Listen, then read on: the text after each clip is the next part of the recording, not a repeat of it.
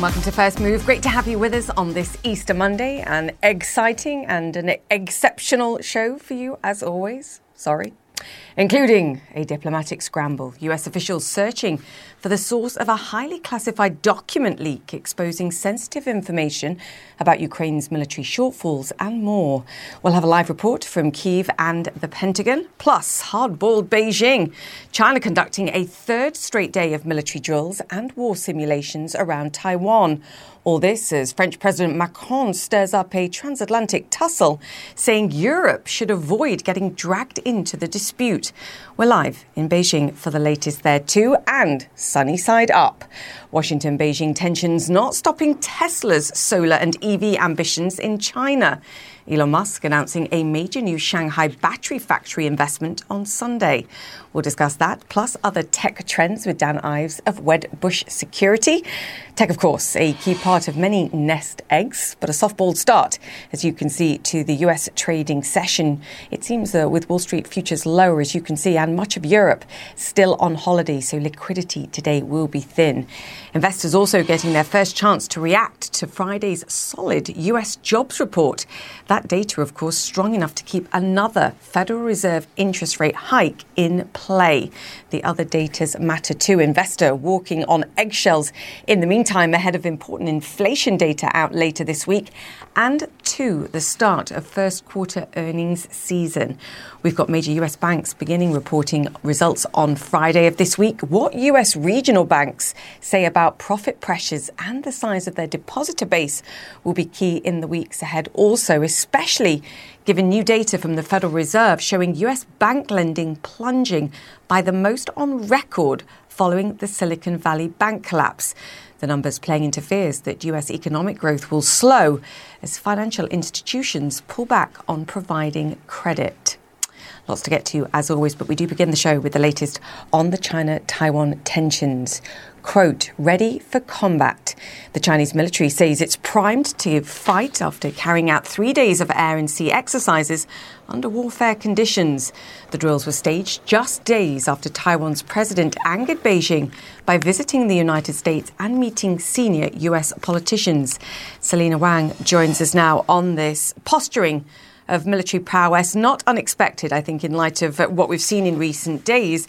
But I do think we have to put it in perspective once again, Selina, compared to what we saw after Nancy Pelosi's visit to Taiwan in August of last year. This does feel, on a relative basis, more muted. So that's right, Julia. Most experts mm. are saying that this round of military drills does not quite reach the level of what happened after then U.S. House Speaker Nancy Pelosi had gone to Taiwan.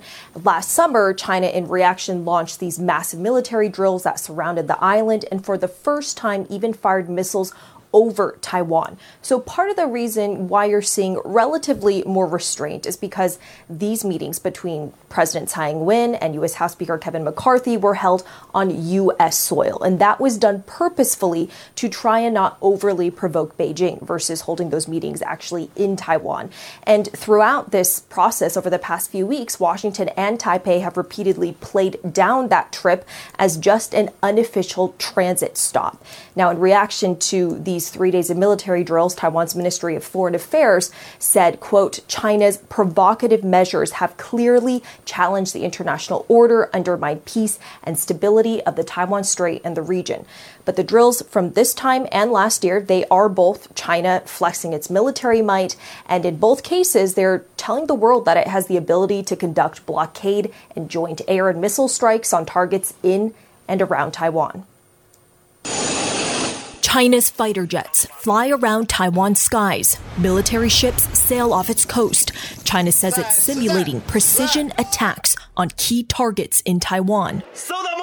While Beijing has not launched any missiles, its military released this animation showing missiles fired from land, sea, and air into Taiwan.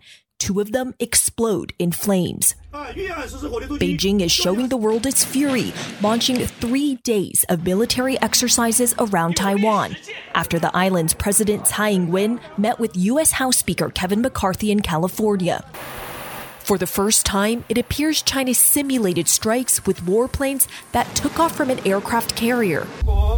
This video shows Taiwan's Coast Guard confronting a Chinese ship. The Taiwanese sailor says, You are now seriously damaging regional peace, stability, and safety. Please turn around immediately and leave. If you keep proceeding forward, I will take eviction measures.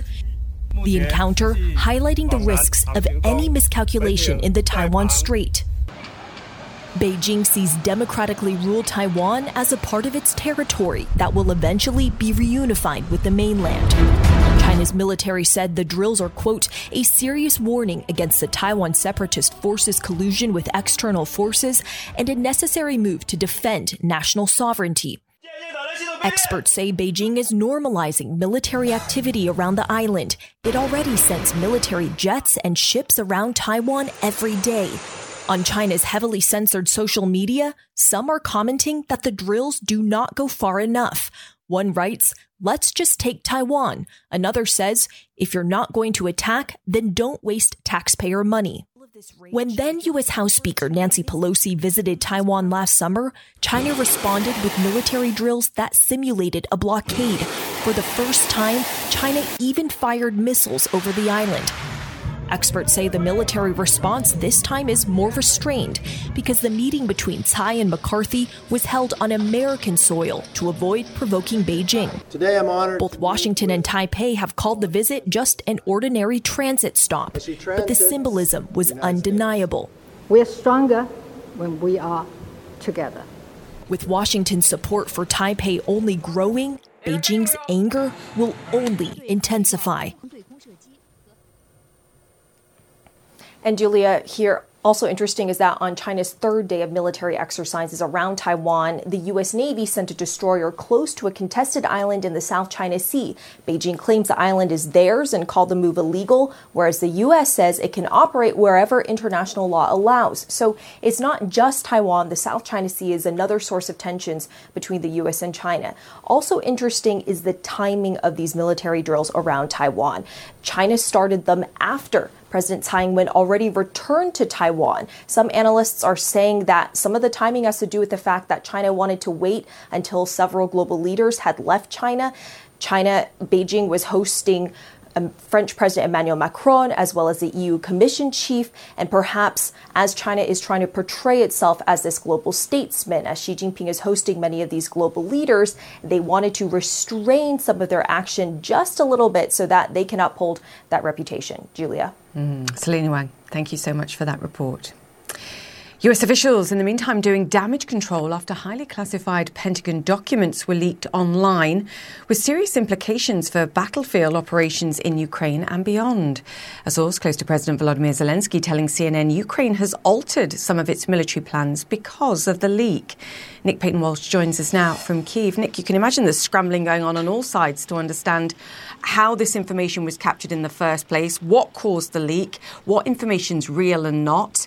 Uh, it's, uh, I think, painful for everybody, particularly just days before Ukraine was expected to launch a spring counteroffensive.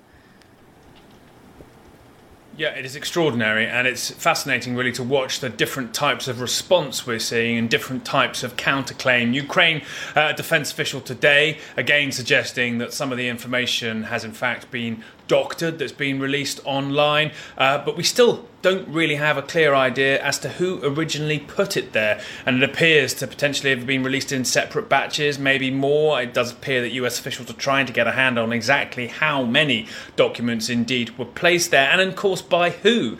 Um, now, it's important to put in context here the kind of reactions we're seeing from various. Uh, actors in all of this. The US, very full throated, very open in saying these are authentic, these are deeply problematic. That's odd, I would personally say, because uh, sometimes in previous leaks, particularly with topics as sensitive as this, you might seek them to play down the authenticity of the documents or their relevance. We're seeing perhaps less of that. There are certainly things in there which will make allies uncomfortable about eavesdropping on them, about US opinions uh, or information about how allies are behaving in certain ways, but more potently, it's very specific in certain areas about Ukraine's battle readiness, about potentially parts of, of the terrain that might be of use to Ukraine in this counter-offensive, or dependent at times on the weather. I'm standing here in torrential horizontal rain, which may be one factor playing into all of this. But this enormous bulk of information has suddenly emerged, firstly suggesting that certainly Russian intelligence services are deeply penetrated by the United States. It's quite clear from these documents that uh, the Russians uh, don't really have particularly secure communications, or certainly not as much as they would like to think. It certainly shows at times Ukrainian force with trouble, certainly, and maybe not the great readiness it would like to have ahead of this counter-offensive. And so, yeah, I think there'll be many Russian officials looking at this and aghast. It seems how much the information the Americans do have about them. I'm sure there will be Ukrainians upset to see this put out, debating themselves exactly how much of it is authentic, how much of it is damaging. I have to say, from reading that, there was no bombshell revelation that I could see, forgive the pun, in that information that made me uh, think it could potentially alter the course uh, of the war here, but certainly sensitive information as presented, which could be problematic. And so I think what this release has certainly done is cause a very public panic in the United States about looking for the source of the leak. Here, it's caused Ukrainian officials to try and play it down as a Russian misinformation operation, but then also, it seems, admit some of this is playing into their thinking in the weeks and days ahead. But it's certainly a shock. It's definitely a shock to Moscow about how little confidence they have in their own communications uh, and that may play into their response to any counter-offensive. And I, I, also find the timing particularly interesting, given as it comes in this strange lull of activity here in Ukraine ahead of what many are expecting to be a significant Ukrainian counter-offensive. Julia. Yeah, I couldn't agree more. And, and, to your point, no bombshell, but one has to question whether this is all the information that was garnered too, that that's been leaked at least, at least um, that we can see. Nick Paton Walsh, great to have you with us. Thank you for joining us there from Kiev. Now, as Nick said, the obvious question now is how was that classified information accessed and released? Natasha Bertrand joins us now from the Pentagon. Natasha, I'm sure you were listening to what Nick was saying there. Consternation for the Russians that their uh, Ministry of Defence has been penetrated, the Wagner Group, information for them too. Not only spying on, on key allies as well. Highly embarrassing for the United States. Yeah, Julian, it's already causing some friction between the U.S. and its allies. I'm sure, as you saw over the weekend, Israel had to release a statement downplaying the intelligence that was in some of these reports uh, that uh, was sourced to the CIA that said that the Israeli Mossad, the intelligence agency there, was actually egging on protesters internally in Israel against the government there. The Mossad having to issue a statement in response to the leaks saying that they categorically deny that. South Korea, as well, also mentioned in these leak- leaked intelligence reports. Uh, talking about the request by the U.S. for ammunition and how the South Koreans were very nervous about that. They say that they are going to raise this with Washington as well. So clearly, a lot of tension now between the U.S. and its allies over this leak. And we should note that there is even information in these documents about U.S. spying on Ukrainian President Volodymyr Zelensky, something that a source close to him told me is not necessarily surprising, but still deeply frustrating that this information has been put out into the public sphere. So now, what the Pentagon has done is they have issued a referral referral to the Justice Department to launch a criminal investigation into who may have uh, done this leak, which uh, stemmed really, it was sitting on a Discord server, which is a social media platform, for at least a month before anyone even noticed it. So there are going to be a lot of questions here about why this wasn't discovered sooner, how these documents that are top, ranked, uh, listed as top secret, some of them, ended up on this random kind of social media platform, and also moving forward, how the Pentagon is going to stem these kinds kinds of leaks because, as we see from the documents, a lot of them come from the Joint Staff, which is the arm of the Pentagon that is the most senior military leadership that advises the president. A lot of these documents are intelligence documents made for their daily briefing. So, this is going to be really problematic for the U.S. moving forward in terms of maintaining not only its foreign relationships, but also maintaining the access it has, as Nick was mentioning, into the Russian Defense Ministry as well as the Russian mercenary organization Wagner Group. Really interesting details in these documents about just the level of insight and penetration the U.S. has managed to get uh, into Russian defense officials' conversations, as well as planning by that mercenary organization Wagner Group inside Ukraine, Julia. Yeah, and that puts lives at risk potentially as well. Uh, Natasha, just very quickly, are, are they confident that this is all the information that was accessed and leaked, or could there be more? There could be more, Julia. They do not know at this point whether this is the extent of the information. There could be more documents, and it could have been out there longer uh, than even just within the last month. That is something they're still investigating. Yeah. Natasha Bertrand, great to have you with us. Thank you from the Pentagon there. To India now, where the Dalai Lama has apologized after a video showing him kissing a young boy triggered backlash on social media. It happened at an event in northern India in February. The Dalai Lama's office says His Holiness, quote, regrets the incident. Vedika Sood joins us now live from New Delhi. I think, Vedika, anybody that's read the book, The Book of Joy, with Archbishop Desmond Tutu knows that um, the Dalai Lama can be a joker. But I think there's no surprise that this has caused outrage, consternation all across the internet and beyond and severe backlash for the 14th Dalai Lama as well, Julia. People have called it outrageous. They've called it inappropriate across social media after that clip emerged Sunday evening local time here in India. I want to take you through the sequence of events, and I want to make it very clear that it's extremely disturbing for our viewers to actually watch that interaction between the minor boy and the Dalai Lama in northern India. Now, this incident dates back to February this year, and what we can see in the video is the boy going up to to the Dalai Lama and asking for a hug. The Dalai Lama then calls him on stage, invites him on stage, and also asks him to give him a kiss on the cheek along with that hug, and the boy obliges. Moments later, you are you see the Dalai Lama then asking him to kiss him on his mouth, and then he brings in the boy's cheek, uh, chin rather, and he kisses the boy on the mouth. Now, this is disturbing enough and then seconds later the Dalai Lama asks the boy to actually go ahead and also uh, suck his tongue. This is extremely disturbing for people across social media and otherwise. It's led to a lot of backlash, like I mentioned, because of which, six weeks after this incident, and mind you, not before, the Dalai Lama's office has now come out with a statement where they've said that the Dalai Lama regrets the incident. And I'm going to read a bit of that press statement as well. It says a video clip has been circulating that shows a recent meeting when a young boy asked His Holiness the Dalai Lama if he could give him a hug. His Holiness wishes to apologize to the boy and his family as well as his many friends across the world for the hurt his words may have caused. Interesting to note that they talk about the words and how it may have hurt people, the words and not the actions that you see in that video. That's been the only reaction we've got yet. We did put across a lot of questions to the Dalai Lama's office, but they only responded with the press statement that they have put out, which then, then continues to read His Holiness often teases people he meets in an innocent and playful way, even in public and before cameras. He regrets the incident clearly for a lot of people across social media. This is more than just teasing. It has upset huge sections of people on social media, on Twitter, that have called it, like I said, uh, absolutely disappointing, absolutely disturbing, and absolutely inappropriate behavior by the Tibetan spiritual leader, the Dalai Lama. Julia. Thank you so much for that report there.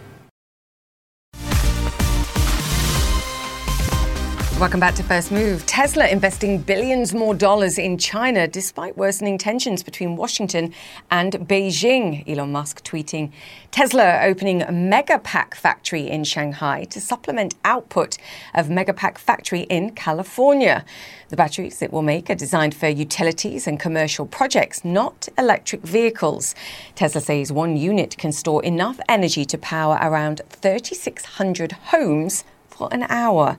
Joining us now, Dan Ives, Managing Director and Senior Equity Analyst at Wedbush Securities. Dan, great to have you on the show as always.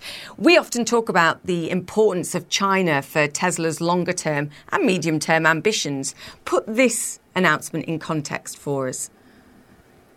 Yeah, Julie, it's the hearts and lungs of the Tesla mm. story. I mean, both from a demand perspective as well as production, this is really them doubling down on China, especially when it comes to battery technology you know, it's obviously noteworthy given the geopolitical tensions, but ultimately, I mean, this continues to be a tightrope they're walking, but China is really the Tesla growth story looking ahead.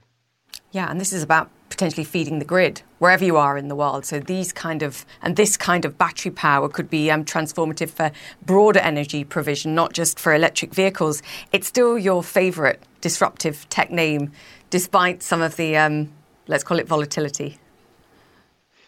Yeah, I mean, look, obviously the, this year so far has been a great year in terms of the stock for Tesla. I think it was over so last year, but I think a lot of that was sort of the Twitter overhang that started to dissipate. Look, ultimately, my view, you know, this is still the early stages of just a massive transformation. I think the biggest transformation to the auto industry since 1950s. And Tesla continues to lead that race. This is really them flexing their muscles. And even though they're cutting prices in terms of Model Y, you know, as well as Model 3, I think that's the right strategic move to put an iron fence around their customer base. Yeah, I mean, I just, when I look across the broader tech spectrum, and I, I read a great stat earlier um, this week or last week, the seven largest tech stocks, so we're talking about $500 billion valuation, have risen more than 20% in 2023. That compares to around 7% for the S&P 500. Um, it's become a relative safety trade in, in 2023, at least the big tech names. Well, look, I think the new safety trade, even though it sounds Twilight Zone to say it, is tech. And I think big tech, it's almost been a rock of Gibraltar sector in terms of Microsoft, Apple, some of the big tech names, you know, like Google and others, Facebook, in terms of the, you know the transition, the cost cutting, because ultimately they've caught costs are now starting to get cut. And I think valuations are really are starting to be what I believe is compelling given a growth story that's better than feared. Yeah, I mean, you break it down into three different um, sort of drivers of potential strength going forward, and they're interesting in their own light. The, the, first one is IT spending, which is held up, particularly cloud spending and cybersecurity spending. There's sort of an acknowledgement, I think, that despite the budgetary pressures, um, this is not a nice to have. This is essential. Well, it's a high priority, and that's why that company in Redmond with Nadella, I think Microsoft continues to gain more and more share I think that's a stock that continues to move higher. But also, this benefits AWS for Amazon as well as GCP for Google. And I think that's holding up a lot better than feared in this environment. I think part of the reassessment, perhaps in value, has been driven by the fact that there is a broader belief that the Fed is almost, if not done, in terms of Fed rate hikes. And what we can see in financial markets actually is rate cuts being priced. There is a lot of skepticism about whether the Federal Reserve will actually cut rates, even if it, it sort of stands pat for, for a period of time once it gets to its peak of interest rates. Dan, do you worry if we start to see some of those cuts priced out that people will go, mm, well, we perhaps still like tech, but we like it slightly less than we were thinking when rate cuts were priced? Yeah, no doubt. The biggest X variable in terms of Powell and the Fed. But I think right now, I mean, it's really being priced. You'll see cuts. They're essentially handcuffed after, SVB as well as Credit Suisse in terms of more hikes. I mean, maybe 25 bips is an outside shot. And that's why you've seen this green light risk on for tech assets. And I think the naysayers continue to sort of, you know, hate this rally. But in my opinion, I think tech still has another 10 to 15% to go despite many yelling fire in a crowded theater. Wow, I mean, that's interesting for tech investors. Um, as you point out, last earnings season was um, sort of kitchen sinking moment for cutting jobs, for cutting spending as well, and trying to maximize efficiency. Where does that lead, particularly as we head into earnings season um, this time around? Are you expecting um, sort of M&A activity as a result? Because there are opportunities clearly for some of the big guys in particular. Yeah, I think a tidal wave of M&A we're going to see in tech. I think you're going to see on the private side as well as in the public. Look, the strong get stronger in, in terms of big tech, as that's going to, I think, it accelerate. They've already cut in terms of guidance. They're they're cutting costs in terms of these companies are spending like 1980s rock stars, and now you're starting to see margins protected you know, even though it's obviously a softer macro, I think big tech continues to outperform here. I think one Q earnings just going to be another sort of theme there. But M and A, I think there's just a drum roll for a massive M and A cycle. Any that you'd avoid in the big tech names?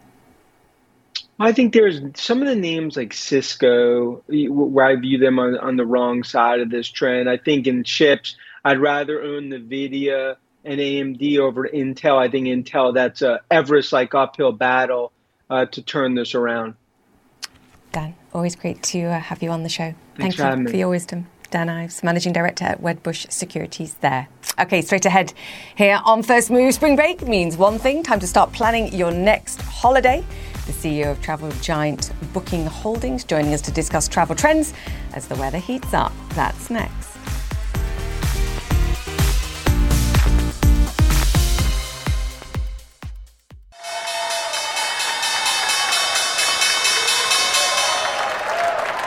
welcome back to Cheers and applause there and big smiles over at the New York Stock Exchange. And US stocks are up and running after the long holiday weekend. Unfortunately, though, that red jacket Omnis, a softer start. Investors on the Easter egg hunt for a bit of green on the screen and struggling at this moment. We, of course, await crucial US inflation data and the start of Q1 earnings season two. FactSet warning that S&P 500 companies are on track for their worst profit performance in almost three years. We're already seeing a greater than normal amount of negative earnings pre-announcements too ahead of that. Also today, oil pulling back slightly after last week's 6% advance, a third straight weekly gain for crude triggered by OPEC's surprise production cut.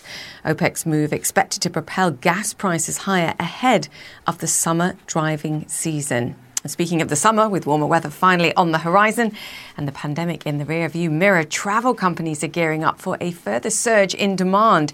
Booking holdings with brands including Booking.com, Priceline, Rentalcars.com, Kayak, and OpenTable says it had a record month in January with over 95 million room nights booked.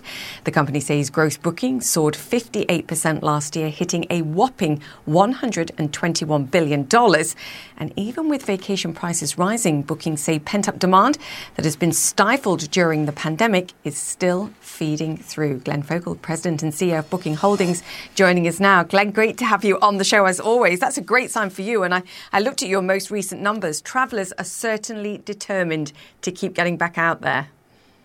Well, thanks for having me. And there's no doubt that people, having been frustrated not being able to travel for three years with the pandemic, there's a lot of pent up demand, certainly.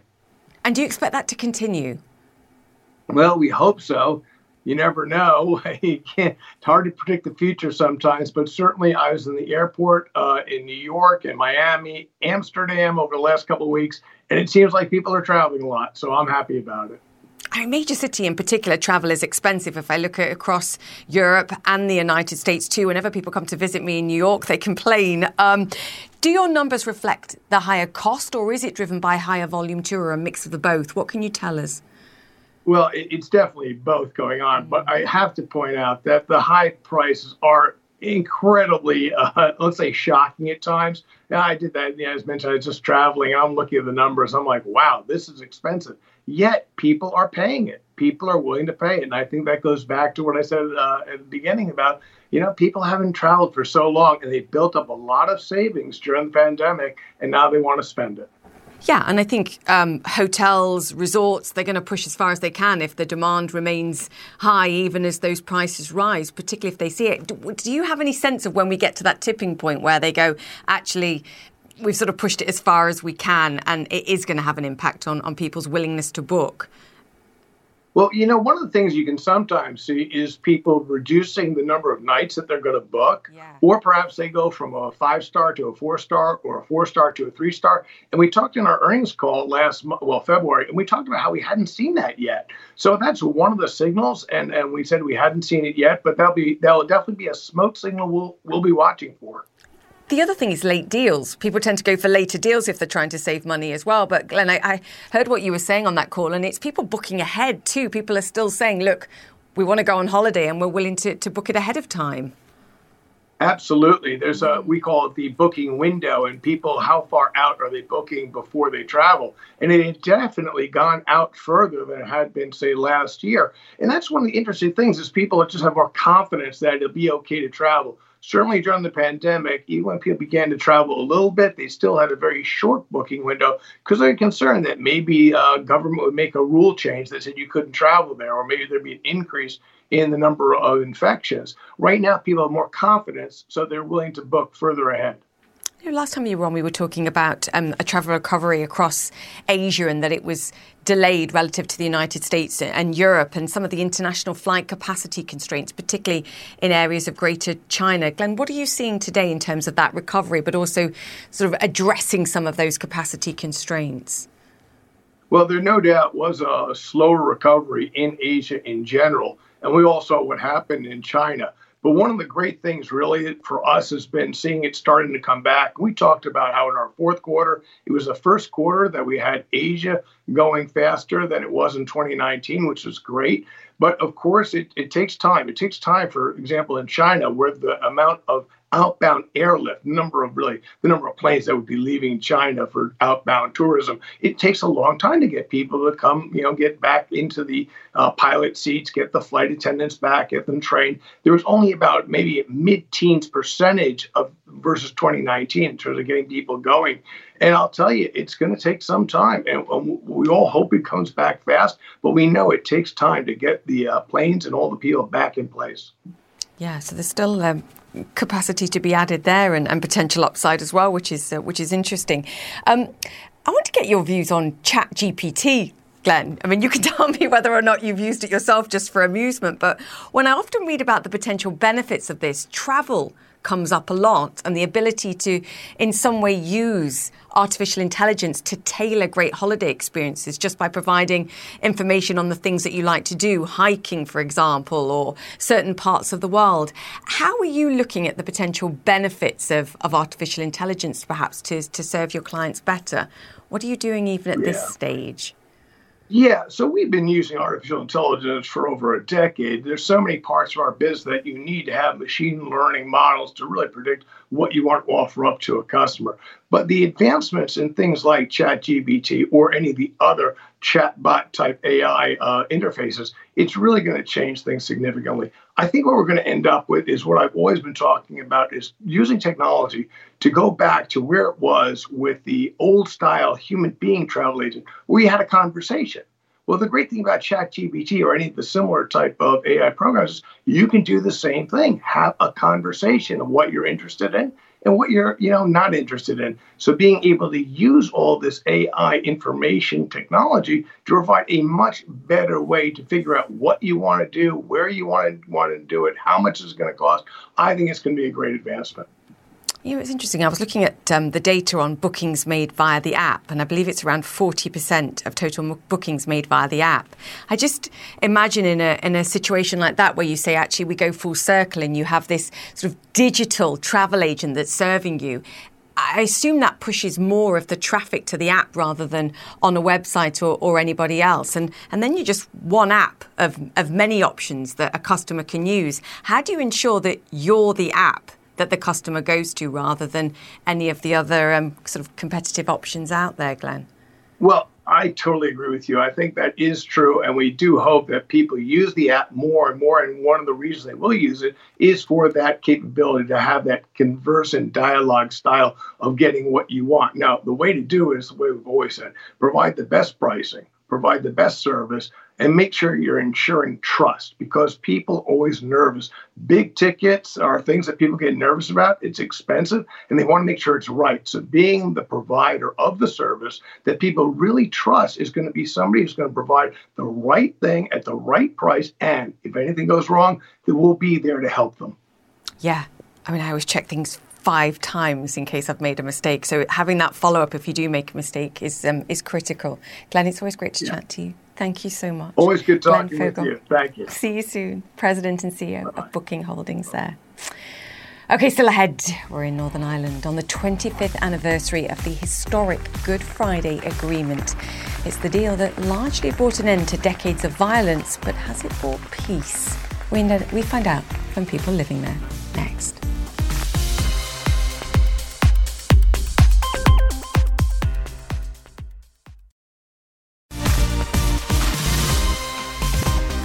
Welcome back to First Move. US President Joe Biden preparing to fly to Northern Ireland to mark 25 years since the historic Good Friday Agreement was signed. The deal helped put an end to decades of violence known as the Troubles. At its heart was a deep rooted split between Republicans and Unionists over whether Northern Ireland should remain in the UK or become part of the Republic of Ireland. Nic Robertson is in Derry, a city that suffered some of the worst violence. Nic, and not everybody agreed or was pleased by this agreement, of course, and you've actually seen, I believe, a bit of protest today too. Tell us what we've seen. Yeah, there's a parade that's been organised here by a splinter Republican group, Saoradh. They are believed by the police to be the political wing of the new IRA. The new IRA are the group that are still out there targeting, trying to kill policemen. They shot a policeman just a couple of months ago. They've been targeting them at their police stations, roadside bombs, that sort of thing. You can probably hear overhead a, a police helicopter watching the scene here. There's a commemoration by this group going on behind me um, at the graveside here in the cemetery in Derry overlooking the city. Uh, it's to commemorate the 1916 Easter Uprising and every, as they would see them, the volunteers that have died in their struggle for a united Ireland since then. But this parade they're having wasn't authorized by the police. The police say that they had strong intelligence that this group wants to create public disorder. Before the parade began, we saw young men uh, preparing, uh, preparing uh, petrol bombs, Molotov cocktails to throw at the police. And as soon as the march got in the remotest contact with the police uh, in their armoured Land Rovers. Petrol bombs were thrown at those armoured Land Rovers. They tried to chase down some more police vehicles. The police backed off. Um, it's not quite clear what happens from here in this protest, but this speaks to that issue that the police have put up the terror threat level, rather the the, the, the, British government has put up the terror threat level here in Northern Ireland in the past few weeks from substantial to severe, meaning an attack goes from being likely to being highly likely. Uh, that's the background for this, the day of, of the literally the 25th anniversary of the Good Friday Peace Agreement. There are still these small groups who are opposed to it, and they're not giving up what they see as their struggle. No, and I'm sure it um, contributes to the huge security operation ahead of President Biden's visit too, um, Nic. But it did 25 years ago transform the lives of many people there who were hoping for some kind of peace resolution. And I know you've been speaking to some of them.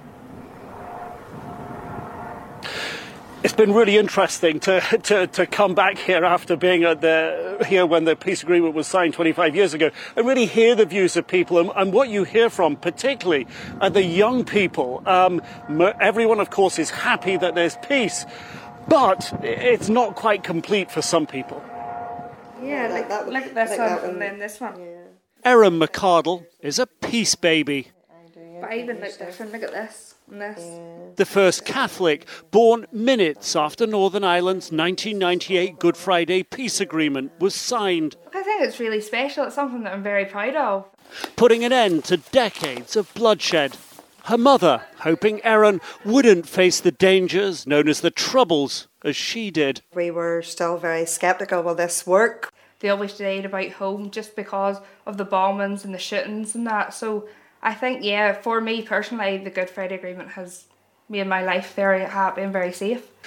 This is where the deal was signed. I was outside that night. The ground was freezing underfoot. But inside here, the mood thawed. Former US Senator George Mitchell, sent over by President Bill Clinton, did what had been impossible for 30 years.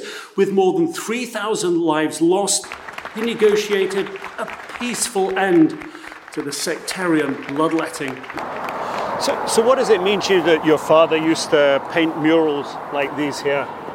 I think it's great. Like it kind of, in a way, lets him live forever.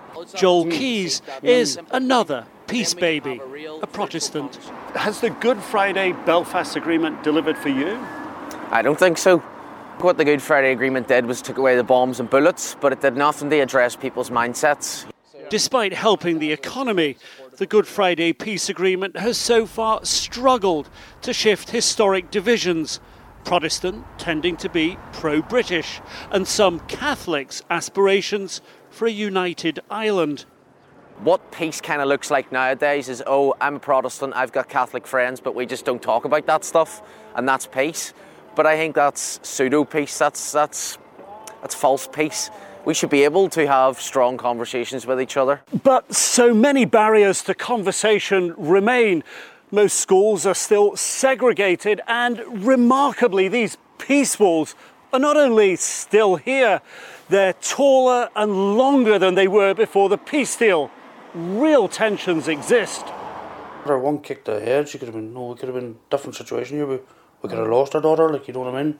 In Derry, 12 year old Ella McClay, a Protestant schoolgirl, tells us how a group of Catholic children beat her up. I got cornered and they were like, You're a prod now. You're Protestant, that's what they were saying. The video her parents share with us is brutal. Police say they're investigating the incident as a sectarian attack, a shocking reminder of life before the peace deal. There are other reminders too. These marchers coming out to support a group the police believe tried to kill one of their officers in February. Parading through Belfast just days ahead of President Joe Biden's visit. Hardline groups that rejected the Good Friday Agreement haven't gone away. It's because of groups like this one that the British government has recently raised its terror threat level here in Northern Ireland from substantial to severe, from a threat likely to a threat highly likely. For Erin and most people here, despite imperfections, Northern Ireland's cup is more than half full. I'm happy here, so I'd like to stay in Northern Ireland, please. Nic, um, fascinating um, sort of discussions that you were having there, and clearly not without deep complications at times. But I just wanted to get your personal sense because you were there 25 years ago. Did you believe it would hold at that time? It, it, seemed impossible that you really could bring an end to the to the deep tensions and the deep divisions. But uh, peace did hold. It's had its ups and downs. There was a terrible Omagh bombing where more than 30 people were killed um, not long after the agreement was signed. But for the most part, there was that peace. And then in Belfast, you could see areas where the economy was improving, where old derelict pieces of land uh, were being redeveloped. And, and, amazingly, when you're in Belfast now, uh, the, the downtown area is busy. But you see lots and lots of tourists. That's been a revelation to me as well over the past few years. The, the, the area's getting an identity as a tourist attraction.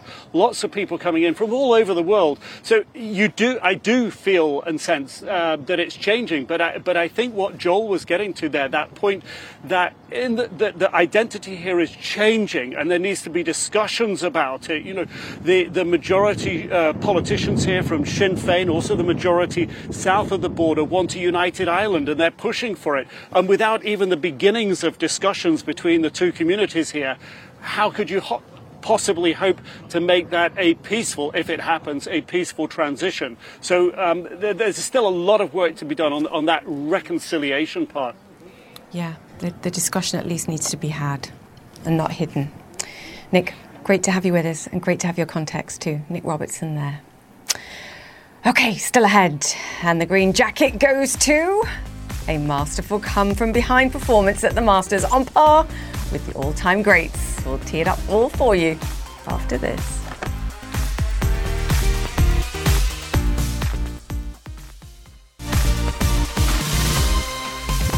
Welcome back to First Move. Call it a masterful master stroke at the Masters for Jon Rahm, the Spanish golfer winning his first green jacket after a dramatic come from behind finish. World Sports' Don Riddell has more from Augusta, Georgia. Jon Rahm began the week here at Augusta with a double bogey. He has ended it as a double major winner. His first Masters title coming at the end of a grueling week and a very, very long day. He and all the other players had to come out early and finish their third rounds. And he began the day four strokes behind his playing partner Brooks Koepka. But by the end of it, Rahm was four strokes clear at the top of the leaderboard.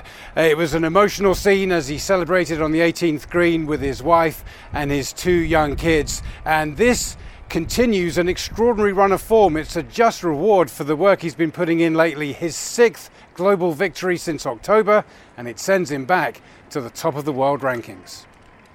We all dream of things like this as players, and you try to visualize what it's going to be like and, and what it's going to feel like. And uh, when I hit that third shot on the green, just a wave of emotion of so many things just overtook me. Uh, never thought I was going to cry by winning a golf tournament, but I got very close on on that 18th hole. Um, and a lot of it because of, of what it means to me and, and to Spanish golf, right? It's, it's Spain's 10th major for a player to win the Masters, fourth. And uh, my second win, right? My second major win. It's is pretty incredible. And, and this one was for Seve. I know he he was up there helping, and help he did. At Augusta this week, we've also witnessed the great Tiger Woods taking another step into the twilight of his career. It was more of a limp than a step, but after another fragile departure, we can only wonder how many more major tournaments he has in him. However, at the age of 52, his greatest rival Phil Mickelson has roared back into the spotlight. Who could ever have imagined that lefty, he was mired in controversy this time last year and who didn't even play here at Augusta, could shoot a 65 to finish in a tie for second? It's the lowest round by a 50 something player ever at the Masters. And with three LIV golfers finishing in the top six, with Mickelson and Koepka contending for the green jacket, there is renewed focus on the strength and validity of the Saudi backed Rebel Tour. Perhaps it's not the golfing graveyard that some establishment figures had come to believe. We leave Augusta with more questions than answers, but this compelling tournament has only served to heighten excitement for the rest of the golf season. Back to you. Olay. And finally, Super Mario has jumped his way to the top spot at the box office. All right. Let's go.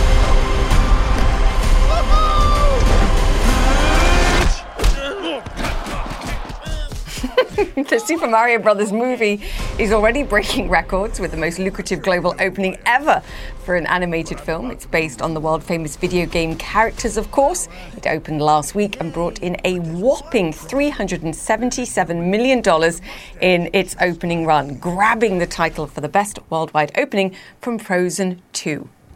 Let it go. That's it for the show. Connect the World with Becky Anderson is up next, and I'll see you tomorrow.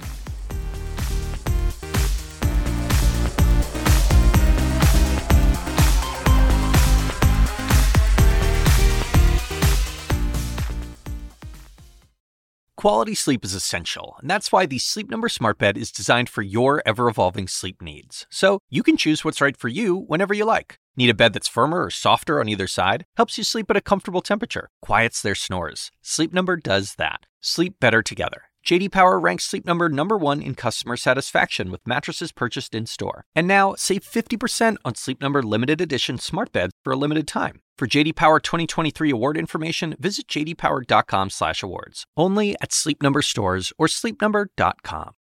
I'm Dr. Sanjay Gupta, host of the Chasing Life podcast. In honor of our 10th season, we want to hear from you. Leave us a message at 470-396-0832 and tell us how you chase life. It could be used on an upcoming episode.